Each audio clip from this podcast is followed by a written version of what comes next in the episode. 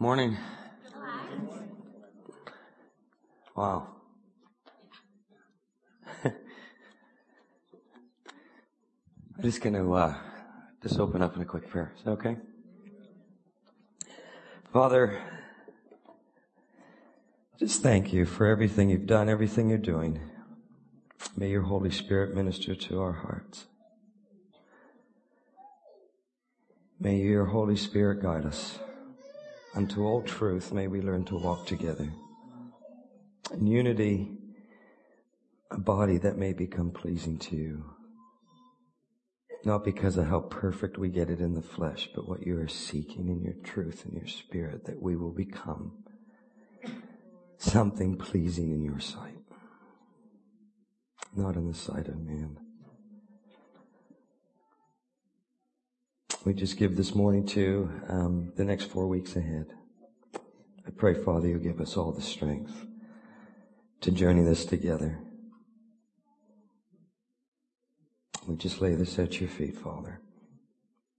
We pray that your will be done by the blood and the name of your precious Son, our Savior, our groom, and our King, our precious Yeshua HaMashiach. Amen.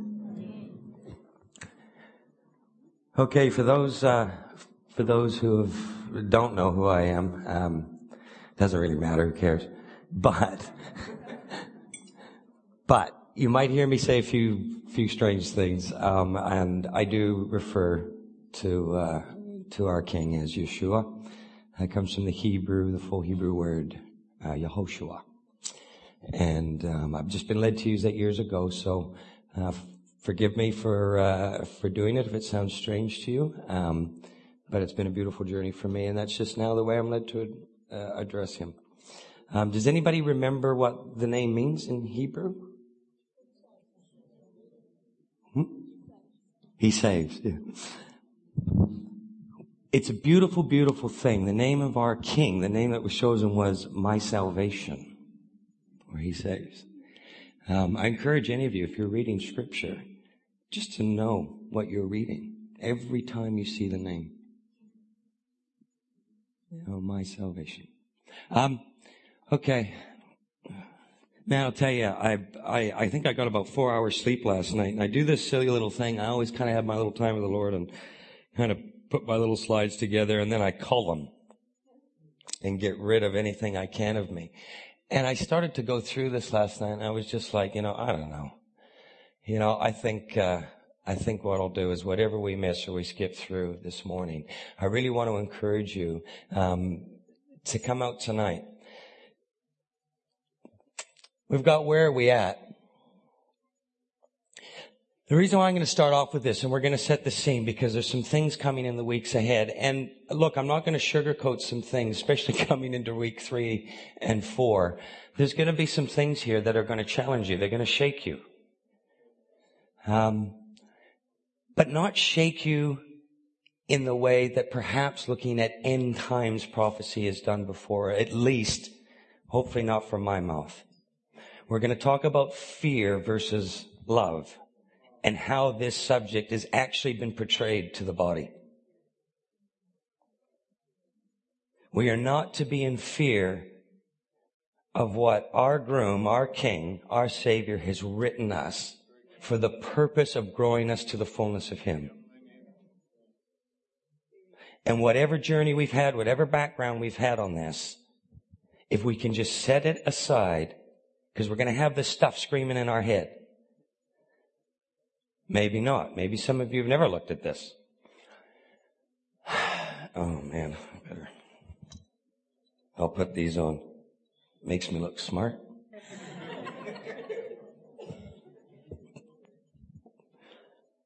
Most of you are going, actually, it makes you look stupid. Um, curious sense of being led to know more about this stuff. A, no, a large number of you in here will be.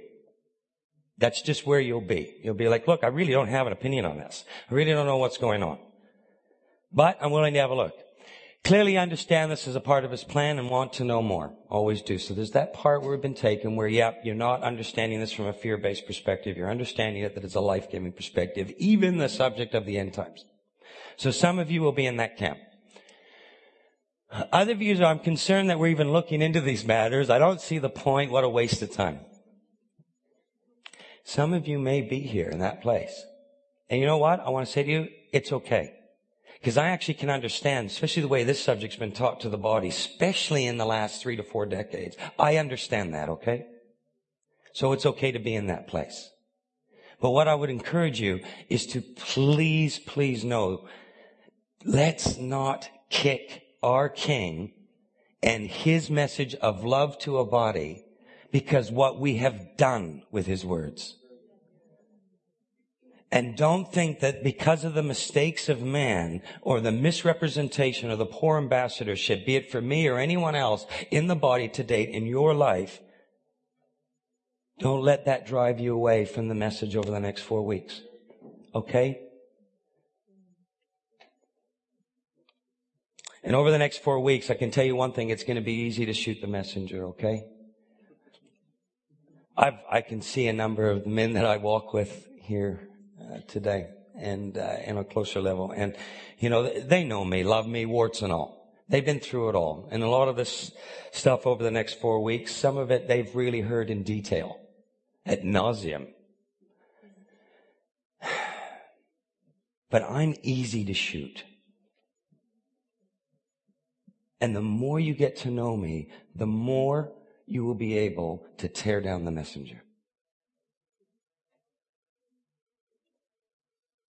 But I tell you this, just because you successfully tear me down, in your mind, in your heart, wherever it may be, whatever you journey in the next four weeks, the real issue isn't if I shoot the messenger, his truth goes away. I might go away. The issue is, is whether you're hearing truth. Who cares what my opinion is? Who really cares? But if my opinion aligns with his truth, if that is happening, you need to know. We need to journey this together. We got some funny stuff happening in the body, and these people are in a place for a reason, and I'm not here to judge them. I'm here to encourage you. Keep going.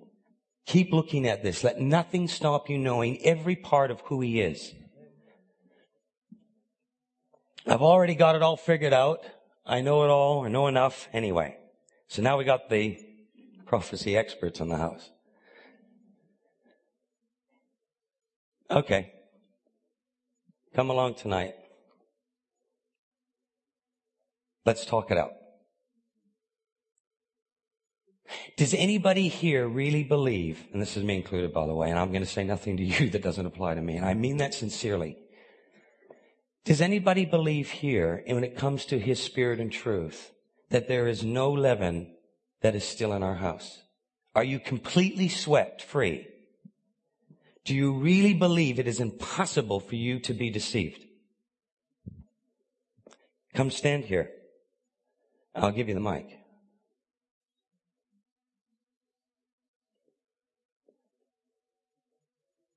The more I understand this, the more I realize how deceived I had been. The more that I seek Him and understand Him, the more I realize I don't know.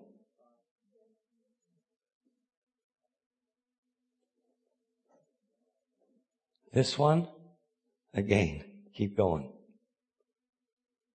Because I promise you, the only one who's got it all figured out is Him. Been there, done that, seen it all before. This camp I really, really have some empathy for. Do you know some of the um, stuff that's been in the body uh, regarding the end times in the last three decades? I'm sure there'll be a few hands here have been on this journey. Not, not all of it was untruth. But because of the way that we make him in our own image, the way we want to understand these things, we tend to sometimes present a position that actually can misrepresent him. And it doesn't mean we're doing it because we're wanting to misrepresent him. Do you know it says that in the end times, by the way, I like what Greg said there, we've been in the last days, just so you know, since the birth, death, and resurrection of our King. The last day, days of a thousand years and a thousand years, but of a, We're 2,000 years almost into this in the Hebrew calendar. And There's some, some pretty sobering stuff we're going to look at towards the end of the series. But we are, a lot of people get this confused, the last days and the end times or the end of the age. The issue is, is that when the last days are starting to come to the next part of their age, there's an end component to that that is spoken about through scripture. This is what end times means. So last days, body's been in it for 2,000 years so far. End times, now that's an interesting discussion. That's what we're going to have a look at over the next, uh, over the next four weeks, uh, or three weeks. Um, the other thing too that uh, to really get across to you is um, we are not heading for the end of the world. okay, we may be approaching the end of the age, but there's a plan coming that is so fantastic that I believe that the misteaching in this area has robbed you from understanding this with all the best of intent. Does anybody here know and believe that your king is going to reign on this earth for a thousand years and it is a part of his plan and his promises? Do you know? Put your hand up if you know this. Now, do you believe it? Because you don't know it unless you believe it. Because I'll tell you what, no matter what is happening in this world, what I think I don't, what I struggle with, what I'm, you know, trying to understand now, today, tomorrow, whatever, do you know that this is not going to change his plan? Do you know that it is going to be right on time? I'm terrible for that. I spoke, who was I speaking? Mel. Speaking this morning. Somebody says, you know, Curtis, you, you need a watch. And I said, I don't wear a watch. Then I'll know how late I am.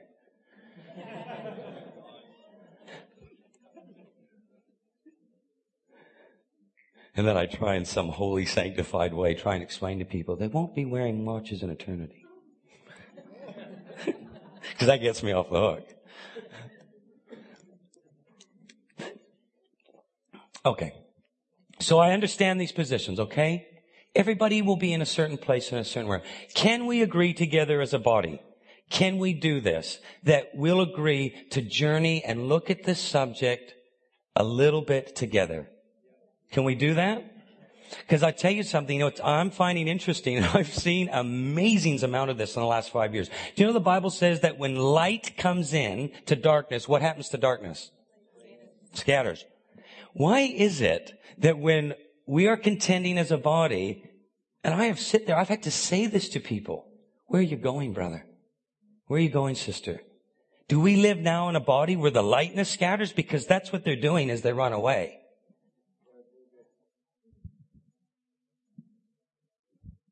Do we really believe the King of Kings, Lord of Lords, the whole plan of what this is would run from looking at any part or any truth and sit there and point the finger. Because I tell you this, if we're truly walking this together, and I am the one deceived right now before you, is, is this when you run out on me? Or will you love me enough to stick with this? Do you love each other enough? Or is it just lip service? We honor him with our lips, but our hearts are far from him. Oh, I know it all. You don't see it my way. I've got this understanding. I've got this. That's fine. What will cover a multitude of missing the mark? Sin? What will cover it? His love. Guess what? Love won't cover it. And you're going to see division. You're going to see arguments. You're going to see people coming up with excuses and justifications as to why we're not going to seek his truth together. Guess what? Love acts like that. Our love fleshy love. We don't have to understand everything at the same time all the time. We need to journey this together. And if I need correction and reproof along the way, then I best journey it with others and not be an island unto myself. And vice versa. We are dieting off a body of Christ that has entered into listening to the superstar Christians. And we sit there and we get our fix and our dose. Feed me, feed me, feed me. And there is a king and a groom that is waiting for you to come to him. To know him. Not to be replaced by Curtis Reid. whatever other name or book or DVD or whatever else it is we're going to go to, anything but Him. What about His Word? You have knees? Oh no, the Holy Spirit's just more for me. That's why I'm standing up here, because I'm so much holier than you guys. Yeah, right. Come on. What right do I have to be standing up here, sharing anything with you? Because I'm holier? Because I'm more knowledgeable? I tell you what, my knowledge has been one of the biggest barriers to the stuff I'm going to try and share with you over the next. One of the biggest barriers. Did you hear that? My knowledge. It's so much of that garbage sitting in my head. Screaming as he's trying to share his truth.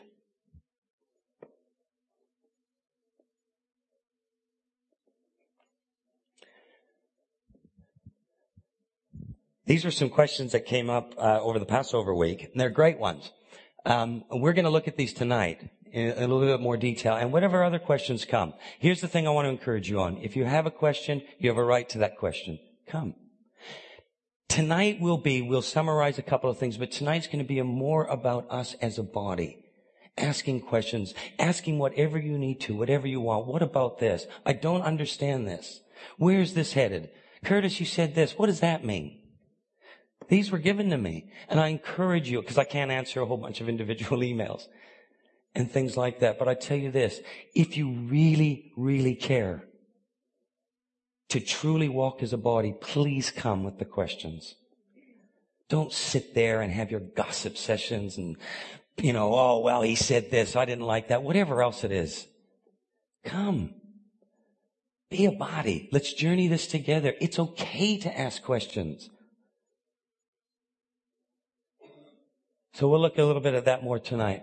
Just before we get going, um, I'm just going to, um, uh, Jay, where are you? Can I get this mic?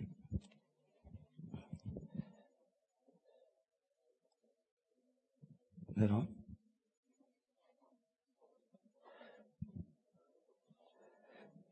Uh, this is this is a dear brother of mine. Jay actually walks with me um, quite closely, so um, you know he appreciates some of the things that I've been saying. But um, really, what I wanted to do was just really quickly, Jason's just share for five or ten minutes, and I'm hoping now we're going to get into a place of now that I kind of sort of trying to set the scene. Let's journey together. That let's be encouraged as we look at these things. Okay, let's do this together.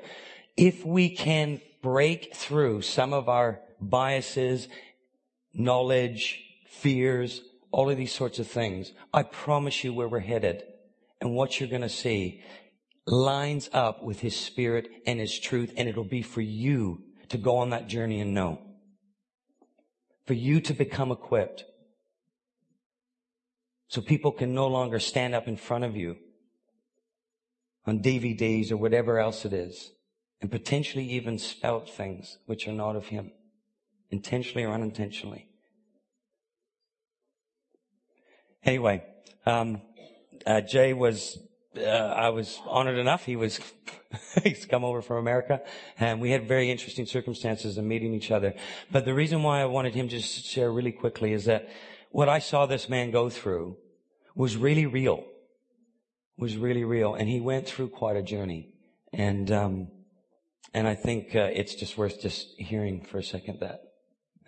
Good morning. How's everybody doing? Um, First of all, I just want to say thank you to uh, The Rock and for Greg for supporting me and my family so much through just transition of our twins and um, also just coming out of uh, just another fellowship. Um, and it's just an honor to uh, see what you guys are doing and where we're going. Um, and if you guys don't know, there's such a we are on a, a great path, and there's there's two huge um, paths right now in the body of Christ, I believe, that are just going in so many different directions. Um, and we might think that certain things that are being said are crazy, but I think we just need to keep going together, like Curtis is encouraging, um, and to ask questions. Um, but I really hate getting up in front of people and sharing. I was hoping he forgot about me. Um, I actually flew to Africa with him and shared a testimony to a bunch of people, and I didn't want to do that either. And I told him the day before we were leaving I wasn't going to go. Um, but uh, when I was in America, I went to one of the largest fellowships in America. It was about 25,000 members, um, one of the biggest uh, televangelists in probably the world. Um, and I was a minister there. Um,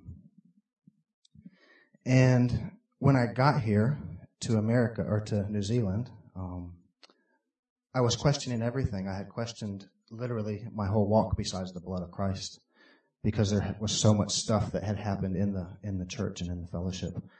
Um, and when I got here, I didn't know what to do, and I was embarrassed, and I I just was confused. And um, my wife actually um, was uh, where she works. She has somebody that did like a little fellowship group um, uh, Bible study, and I was like, oh, I'll go, whatever. You know, I, I I got a lot of knowledge and wisdom, and I can help them. They're a bunch of old Presbyterians that really have no clue. Um, so I can help them through their journey. And uh, I think it was he, Curtis wasn't there the first um, night I was there, but the second night they asked me, "What was? Well, share your testimony." And I was like, "Okay, you know." And I was just like, you know, I just want to, um, I just want to see miracles and signs and wonders and, and help people and, and and do all these great things and and then Curtis pipes up literally during my testimony. He goes, well, what about just knowing him? And I'm like, who does this guy think he is? This is so offensive speaking while I'm sharing my heart. And, um, God actually spoke to me and said, he's right. You've walked away from me. And he started to show me that I was worshiping my pastor in America and that I was, um, worshiping myself. And I think that will be our biggest struggle here is worshiping God, ourself, or somebody else. Um, and I was, I was just really wanting stuff and things, and I just walked alone. And he showed me, Jay, you're walking alone. And I was just, and I didn't know how I did it, and it wasn't done all of a sudden. It's kind of like when I was telling Kirk, you know, I look at this picture of myself on the fridge, and I look great, and I go, and I look at myself, and I go, man, how did that happen? It was slow. It's, it's slowly, you just, it just gets away from you. And, um, so I was just, I was really struggling and I was like, what is he doing? Why is he saying that? And I, and I went up and I told him afterwards. And I think that's a problem that we have here is instead of me just walking away and never going back, I went up to him and said, you offended me. And I think that's what we need to do here is don't just walk away. Stand and fight and contend with our brothers and sisters if you truly care like he was saying. And as we walked together and as the stuff um, that I had learned and the garbage that I didn't realize. And this is embarrassing because I was a minister for five years or six years or whatever it was. And I'm going, I don't know anything. Everything I know is absolutely wrong or twisted. And the noise that was in my head was just so strong. I would call Curtis and I would pray and I'm going, Lord, I, I can't deal with the noise that is in my head. I just want to give up. I just want to quit. I want to quit going. I can't keep go doing this. It's just too much. And Curtis just said, keep going. And the Spirit just said, keep going. And as I continued to go, it got more beautiful and it got more easy. Um, and if we continue to go, because what you will hear, it will be hard and it will be challenging. You will think he's nuts. I actually thought he was nuts. I thought he was a legalist. For, honestly, when I first met him, so did my wife. And it's okay. And I think it's okay, like he's saying, to come and ask questions and say, I think you're nuts. I think, Greg, you're nuts. But it's okay. Just go. Just do it. Ask the questions. Do not run because we need each other. You know, um, let me look at my notes because I don't want to forget anything.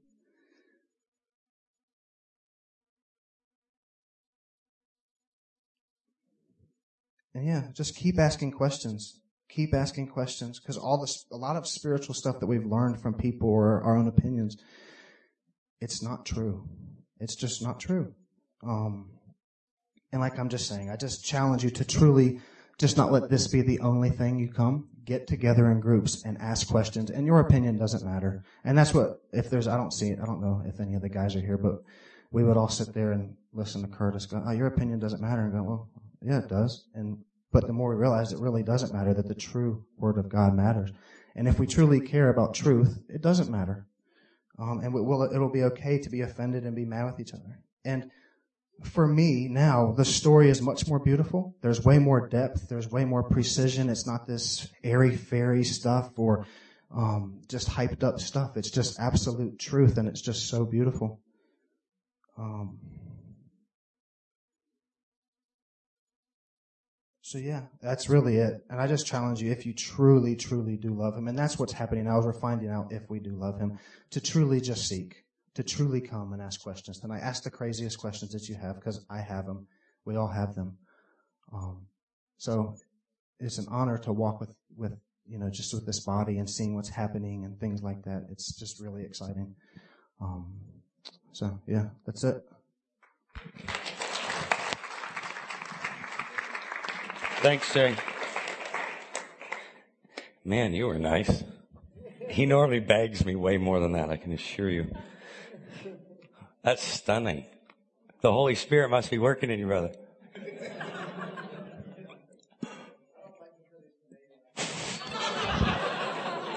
Oh yeah, that's another thing. We got that whole American Canadian thing going on. That's all right. We'll we'll pray for you, Jay. You know, um, the uh, the families and the people and the journeys that I've seen going on, it's been so encouraging and so incredible. It's been beyond belief because what's happening is people are looking for themselves. One of the things that um, it, it warns in the in the end times that there will be those that come along and they will draw disciples after themselves.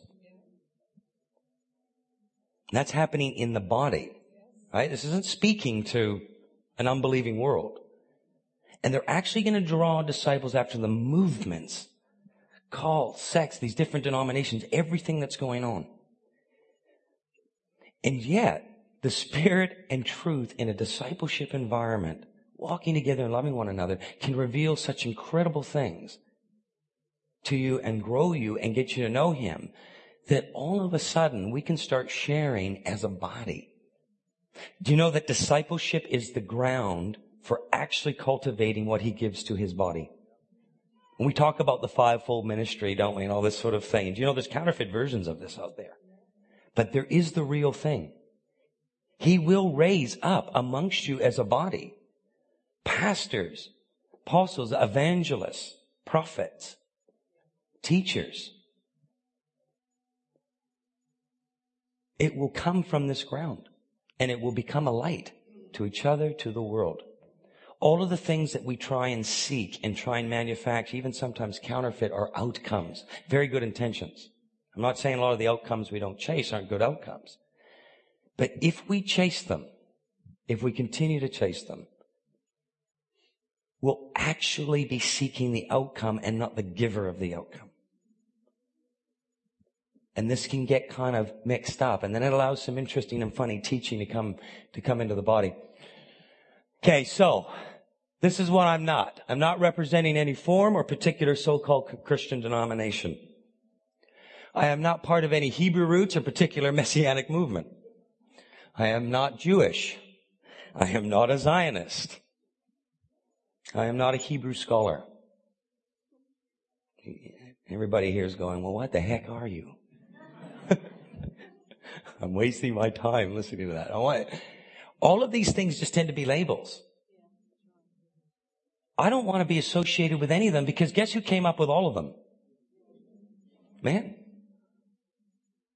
There's only one thing, and this is what I want to encourage you, what I am, and my prayer, my heart is that that this will be written onto your hearts, that it will be your true desire, and that we do this together as a body. I'm a follower of Yeshua. I'm contending for His truth, His way, in His life. That is it. That's it. Don't buy in to the labels, the movements, the know-it-alls. If we got enough letters after our names these days, surely they must be speaking truth. Yet the most educated people on the one true God of Abraham, Isaac, and Jacob, the most educated make our PhD versions look like idiots when it comes to the Word of God. And I'm not kidding. The Pharisees, the Sadducees, and the scribes. They would absolutely churn who we put on pedestals up and make mincemeat out of them. And guess what? Did they get it or did they miss it? He's not kidding when I said, I desire my people to worship me in spirit and truth. Know this, he's not kidding. It must be both. If you think you can do it just on one side and not the other, or on this side and not the other, you can't. I can't, you can't. He's going to get what he desires. He's going to do it his way. The question is, is we have the sovereignty to go yes or no.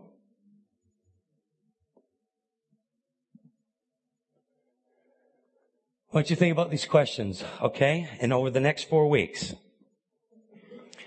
did you decide, did you decide to be conceived or born? Did you decide to be born fallen? Did you decide that you will die? That one shuts everyone up?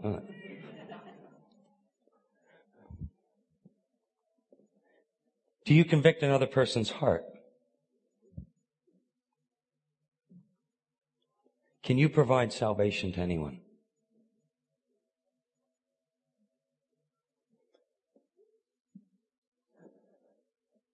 What the heck are you here for then? We have a whole church built on answering those questions wrong. I'm not kidding.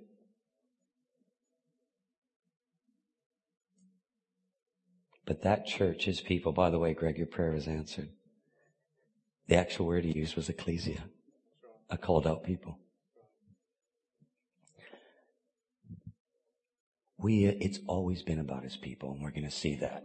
But there's been doctrines that have crept into the body of Christ that take away from this. That's the why. People say it's that, can't be that simple. Well, it is. But I'll tell you, it's deep. It's gotta be more than that. Do you know that the Pharisees were literally questioning him and they asked him, what is the greatest? Not sort of. And he did not lie. That's the answer. You hold the why. Do you know when people say the meaning of life? What's the meaning of life? Do you know you've actually been given it? We, we talk about it like it's some sort of thing. No one can know the meaning of life. Well, guess who can? He created it. If the one who created life possibly was asked what's the meaning of life, do you think he could answer the question? Oh yes, it is that simple. But that doesn't make it easy. I always do that with these slides. I gotta stop that. Okay. Here we go. Some end time stuff. For the time will come when they will not tolerate sound doctrine, but after their lust they shall heap what? To themselves. Oh, you, what do you mean? We don't get to just blame the superstars I was talking about? Who's doing the heaping here? The wolves behind the pulpit? Somebody who's honestly deceived? Who's doing it? Who's they? It's us. We actually, his words say, we actually want to be given this stuff that soothes our image, our ideas, our concepts, whatever it is. Just keep giving it to me. And if you do, I'll keep paying my ticket. I'll keep ticking my box. Do you know to get to such a stage, to have itching ears, that they shall what? Turn away their ears from what?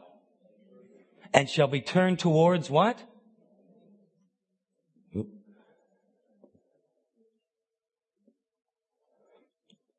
Do you know, I can't think of any other area at least as much when it comes to understanding this truth in the end times where being turned under fables has become a reality for the body.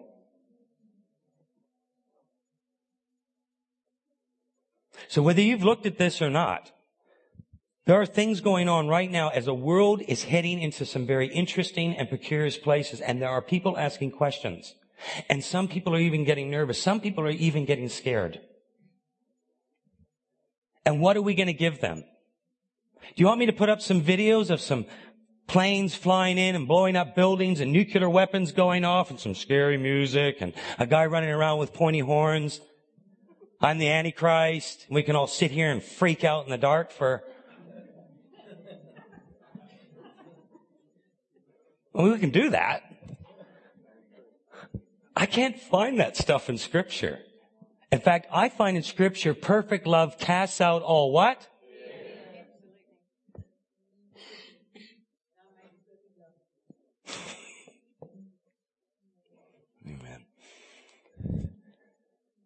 Okay.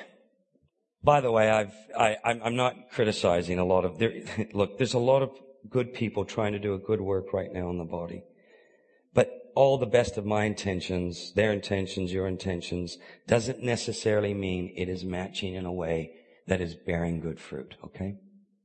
And that's what we want to see here. So the love-based, fear-based model, and the reason why I'm setting the scene is because we're going to be looking at some very serious things over the next three weeks. And if we don't talk about some few basics that have crept into the body and agree together to go through this, then we can sit here and shut off or not think that this is as important as it is.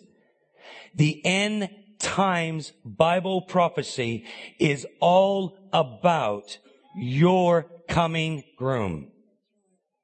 The one who died for you. Yet there is a teaching out there that is trying to get you to be focused on one who will counterfeit him. And we get so caught up looking for Antichrist, we don't get to know the Christ. And this is a lie that is being sold into you. We were told and instructed to honor and to know what the appointed times are. And we have entertained every manner of weirdness you can think of in hopes of getting to know. Because you know what couldn't be taken from me? I've had a desire for 25 years and excited about the coming of my Savior. So what's the only thing Lucifer is going to be able to do with that one? What if I'm not asleep? What if I actually am willing to look? What's he got to do with me?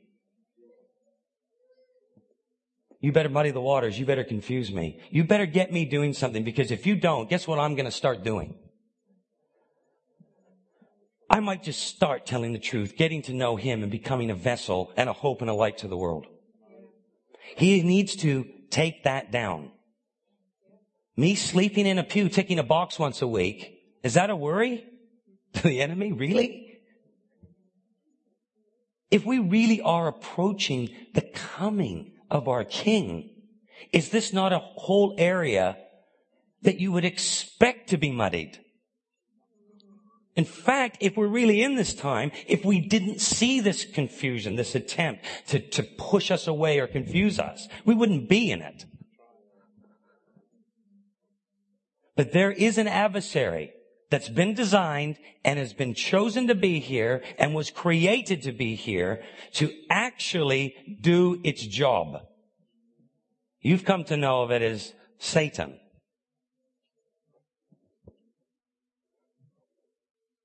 And I tell you, the adversary is doing his job. And he will find out because here's the other thing. His spirit will overcome anything the adversary can do. And his truth. And he knows it.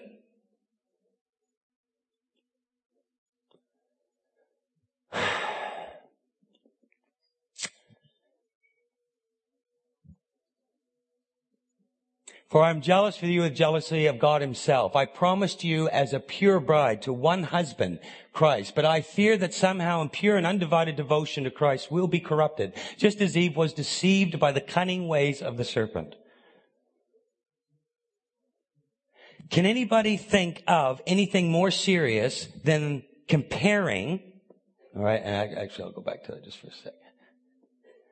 Anything more serious being corrupted, this simplicity that's found in Messiah, than the separation of man from the Creator. Try and think of something. Is there anything you could think more serious than that? This is what Paul is literally trying to say to Corinth, already creeping in to the body at that time.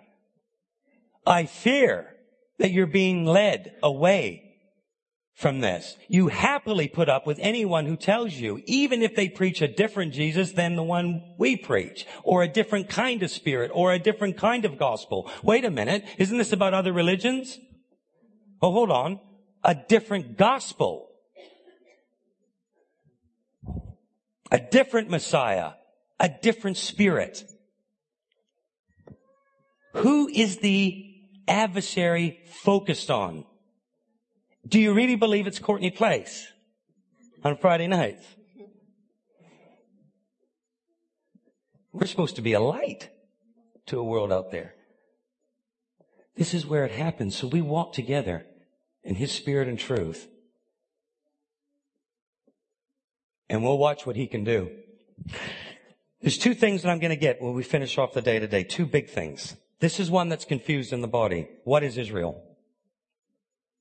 This confusion has led people into many, many deceived areas in even understanding scripture and currently what is going on on the earth right now. We need to understand what this is. Do you know nowhere in scripture does it say that Israel is a piece of dirt? Nowhere. Yet if I turn on the news and it says something went down in Israel, what, what immediately goes to your mind? Be honest. There's bombs going off in Israel.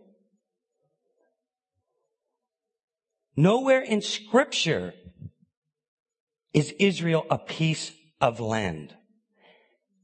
Israel is promised a piece of land. If we get these two subtly confused, I can twist and warp your understanding of what you're reading. When you read this in scripture, no, when you see the word Israel, when you see the word ecclesia, these are the same. It's his people.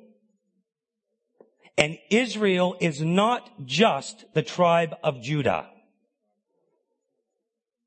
And we're going to talk about something that if we lay this groundwork down correctly, you're going to see that 12 tribes literally were the establishment of the Hebrew culture by God himself. And 10 of them got divorced. God divorced them. He broke something called the condition. Why does this matter? 4,000 years to 6,000 years of something that's going on in God's plan of salvation. Yet we're quite glibly will make this a piece of dirt and not understand truly what it is. The reason for this, it will depend on your biblical lens.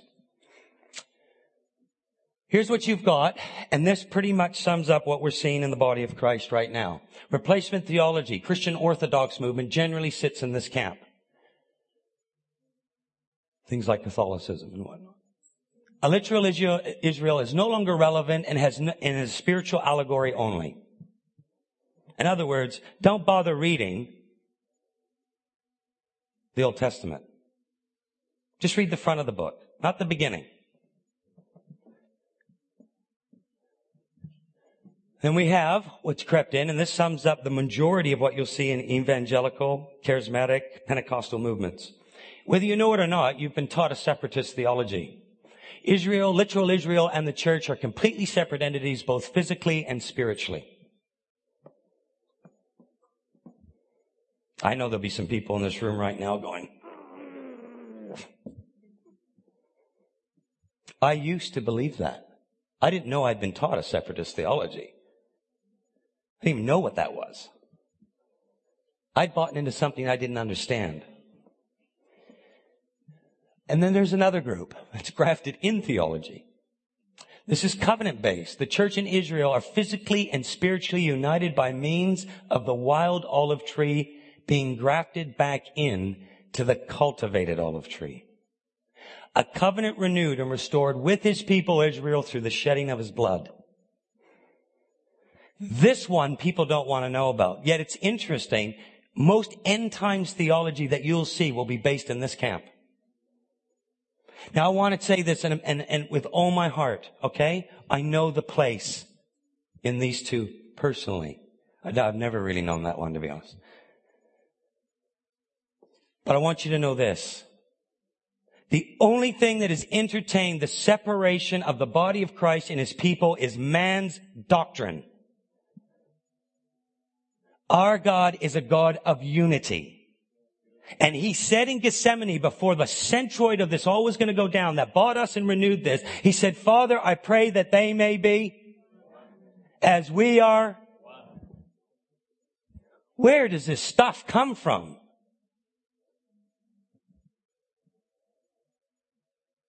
How did it happen? Are there not good people seeking the Lord doing their best at this time to make people aware in this camp? You better believe there is. I've walked with many. I've walked with international ministries and some of the best in the world at this intimately. But that doesn't mean we can't be deceived. We are the target. Here's one for you. But he answered and said, I was sent only to the lost sheep of the house of Israel. This is the words of Yeshua himself. Your savior, your king, your groom. That's a problem. No, the church and Israel are two separate things. Oh, it doesn't matter anymore.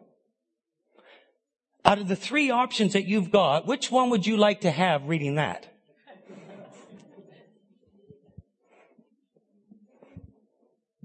Pretty serious. We need to understand what that means, don't you think? Isn't that fair? To be shut down and go, oh, well, you know. No, not well, I know. I need to contend with that.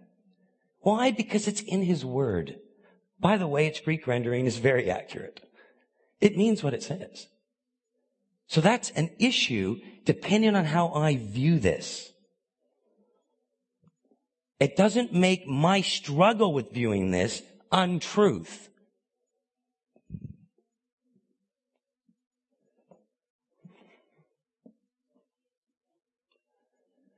And if the people of Israel, Paul's stating this from Romans, and if the people of Israel turn from their unbelief, they will be grafted in again. For God has the power to graft them back into the tree. And he's speaking to them now. These are the sojourners. Think the ones you might think of as uh, the Gentiles. you by nature were a branch cut from a wild olive tree. So if God was willing to do something contrary to nature by gathering you into his cultivated tree, he will be far more eager to graft the original branches back into the tree where they belong. This is pretty big. There is one house, one people. It will and is called Israel. And when, does everybody remember that when they came out of Egypt and they're being delivered and God is about to create the culture, the Hebrew culture and establish and call his people Israel. Does anybody remember who came out with them? Some Egyptians. And that's interesting. Now, if I was an Egyptian at that time, I think I'd be going too. They just saw the ten plagues of Egypt. okay? Some people have watched the show. I'd be like, okay, I like, I'm going to go with this God. I don't know what's going on here, but this is freaking me out. There's hailstones of fire. You know, we don't know what it's like to live that because we glibly sit in the luxury of our Western state right now, not truly understanding the reverence and the power of our God when He starts to move. But we live in a very interesting age where we may witness some incredible things. And those Egyptians ran out. They ran out after these Hebrews. And the Hebrews are running out. And they don't know they're Israel yet. And this is all going on. And they're just like, okay, follow the pillar of fire. There's going to be waters parting. There's going to be people led into the desert. And then Moses is going to go up. Grumpy old guy because imagine what he was going through the whole time. He had to give up being one of the leaders of the known world. And then he's got to put up with all this whining and moaning and all this kind of stuff going on. And then he goes up the hill for 40 days to spend some time with God while he's sitting there in a reverent, probably f- frightening situation. And what are they doing while he's gone? They're making a golden calf. Now this is interesting. You mean they've come out to follow the one true God, but what did they resort to when they had no truth being spoken to them at this time? What did they go back to? The only thing they knew, but guess this time. Scripture's very clear on this. They now did it in His name. Whoa. And somebody's heart needed to be dealt with at this time. Moses went up. He gets this, he comes back down, and what does he encounter? He sees this whole scene going down. It's pretty interesting by all accounts, if you really want to get into it. He's witnessing something actually quite shocking. And as he's doing that, what did he do? He was holding, he wrote out, I'm going to tell you what this is. Did anybody know what, what he wrote out? What we think of as the Ten Commandments. By the way, you're going to get used to this word. It's called a ketubah. It was a contract. It was a marriage contract. But he's holding this in his hands. And what does he do with the marriage contract? What does he do with this thing? Now, think about this. Did God know the whole time Moses was making his way down what they were doing? Did, didn't he? Whose heart was being exposed at the moment he witnessed what he witnessed? Moses. You see, they hadn't heard and understood who their God was yet. All they knew is he's a pretty serious dude and he does some pretty big things. They don't understand who they are, where they're going to become, what it's all about, and God is about to deliver to them the whole understanding of who they are and how to view his whole plan of salvation. Because in that place, in that, he delivered something called the appointed times. And the, every element of the appointed times points to your king, savior, and groom. Every element of it. And guess where it's found? In that boring Old Testament Torah, Tanakh that we shouldn't read or look at. And yet all of it, both his first coming and his second coming is laid down in it. Does that interest you at all? But we have been given every other flavor you can think of to look at the end times, except the one we were told to honor and celebrate and know and understand. How did that happen? How'd that happen? How is it that we've got 30,000 denominations, every form of opinion that you can think of on this subject? How did that happen that we didn't look at what he told us to? Whose appointed times are they? His. They're not Jewish. They're not Hebrew. They're not even Israel's. They're His. And they're about His Son.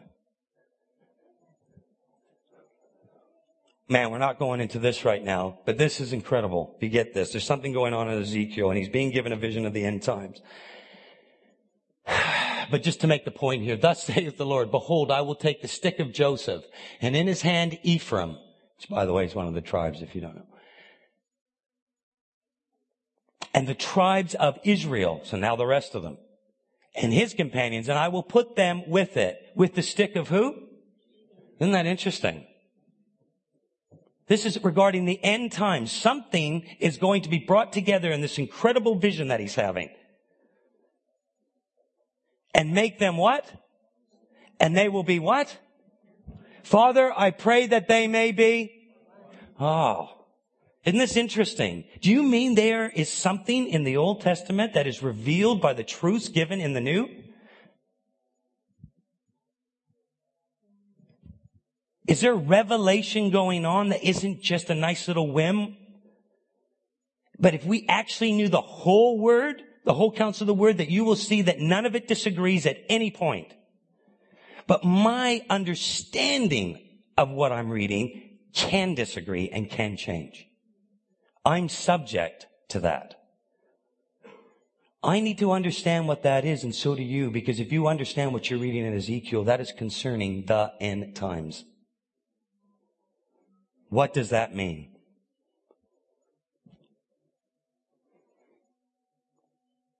We need to look through the lens of a Hebrew marriage covenant as he intended. It's what he created. Paul got this, and in fact, he absolutely jumped for joy. In the book of Ephesians, he's writing it.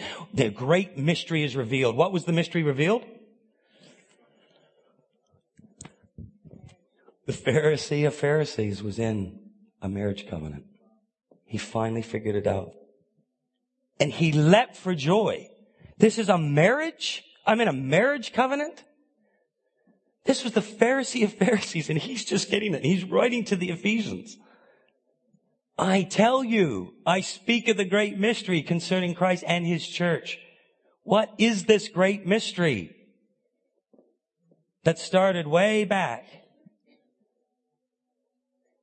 This is the Hebrew marriage covenant. The father of the groom chooses the bride. Sound familiar?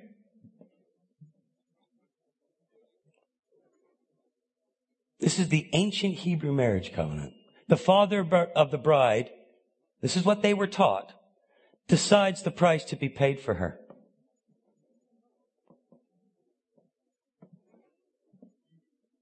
The groom decides whether or not he will pay that price.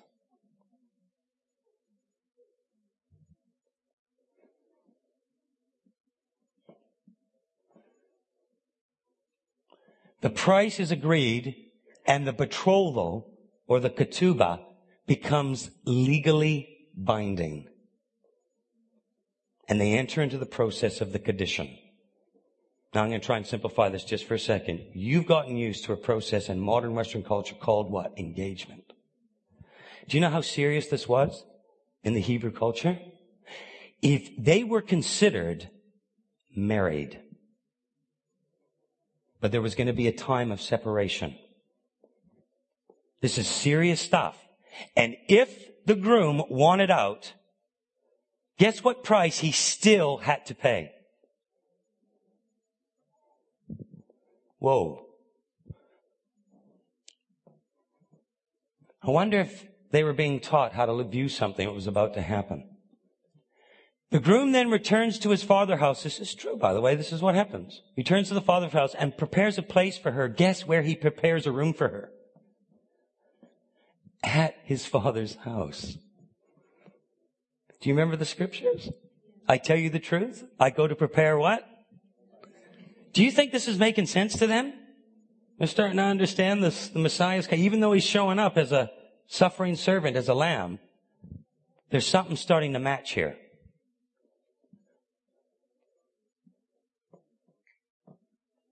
During this time, the bride is to have no other intimate relationships.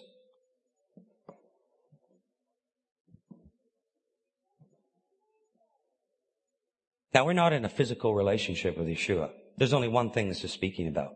Does everybody understand that the physical is a typology of the, yeah, it's a foreshadow of the spiritual. And it teaches us the struggles, the, the processes, the things we're going. So if I want to confuse your understanding, I need to attack the physical so that you don't see the spiritual.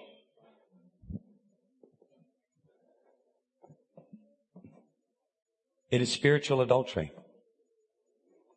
Remember what they were doing? The golden calf? Okay, but it's Moses' heart he's dealing with here. God doesn't smite them there. So Moses goes back up, and by the time he got to the hill, top of the hill again, he was repenting. Do you remember that? He's before God. And now guess who writes out the ketubah in his own hand? Second time around. It's interesting how he did that. Do you think he knew what Moses, how Moses was going to react? See, Moses was only even allowed to break what he wrote. Now I'm writing it. You ain't breaking this one, pal. Now that your heart's sorted out, now go deal with them. And guess once they started to understand these truths, he said, well, who is for the Lord? And 3,000 on that day said what? No, we're keeping our version.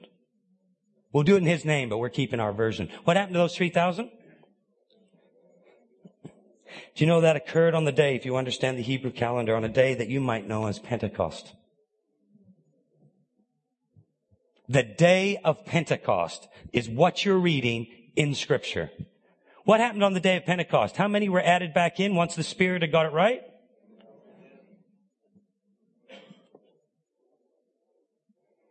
Do you know the precision of what you're reading and what you're standing on your faith is mind boggling? And something is trying to rob you from understanding what it is you're actually holding in your hands. The bride now prepares her wedding garments and blankets. This is the process in the ancient Hebrew marriage covenant. What do we call it today?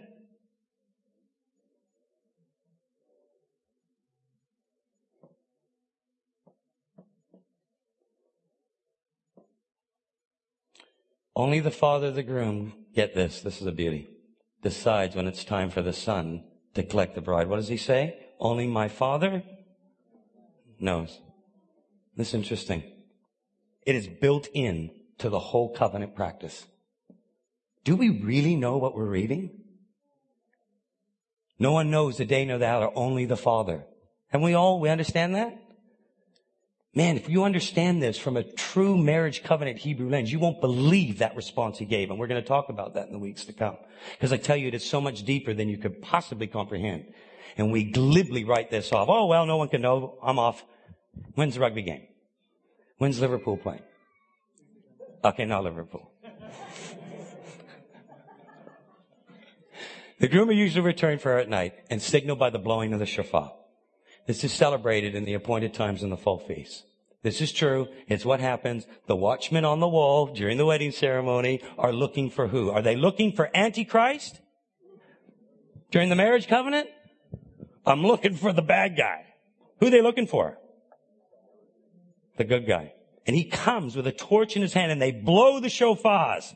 And now the bride's freaking out. She's supposed to be ready. This is all built in. Does any of this sound familiar? All right. We're going to finish up here. And I'm going to finish up with a definition of what scripture truly, truly, I believe is from beginning to end. Before we do that, I want you to understand Hosea, the prophet Hosea, who's dealing with what? A spiritually adulterous. Yeah. See, the physical is pointing to something in the spiritual. I will make you, look at this. This is now God himself. I will make you my what? Whoa. What does it say? The marriage of the Lamb has come and his, somebody's made herself ready.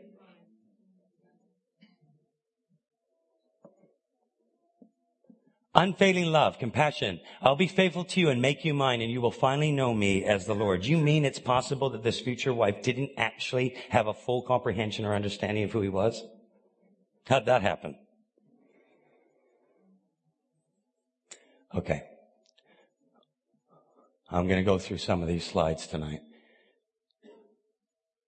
And we're going to look at the Hebrew Mazzaroth, how he's signaling some of these appointed times.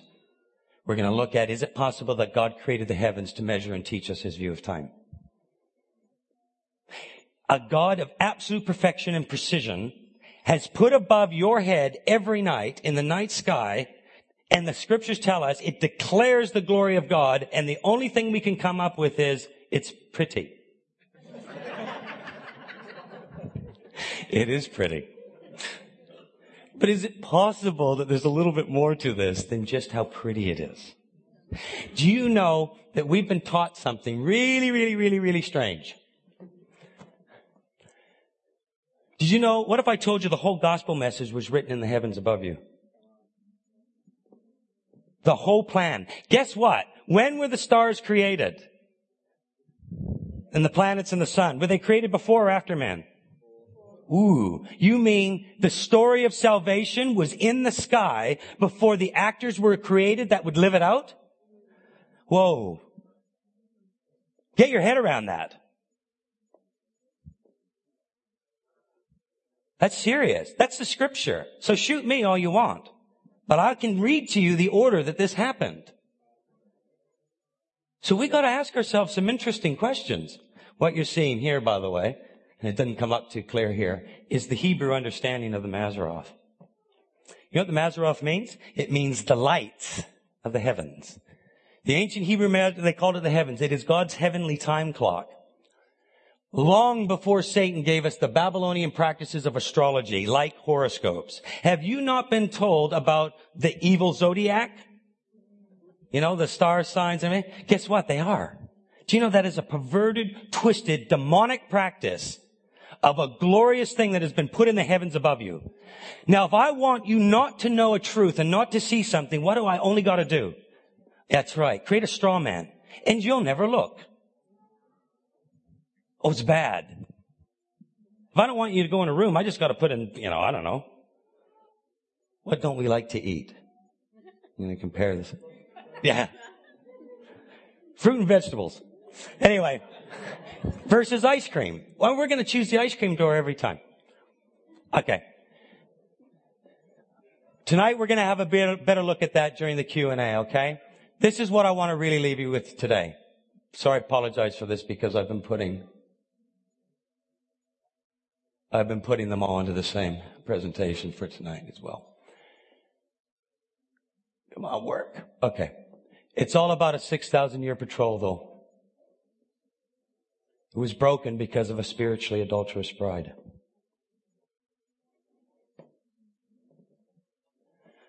It ends in a marriage to a repentant wife. It was restored and sealed on a wooden cross 2,000 years ago.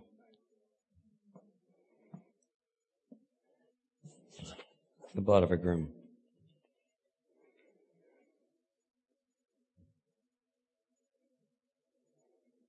The covenant with his beloved people could only be restored and made new through his death. Here's the one thing now that I finish up with here today and know this. In the ancient Hebrew marriage covenant, if the husband decides to divorce her, not only does he have to pay the price, but she can't remarry for the rest of her life unless one thing occurs. What has to happen to the man who divorced her? He has to die. And if he dies, she is free to remarry again.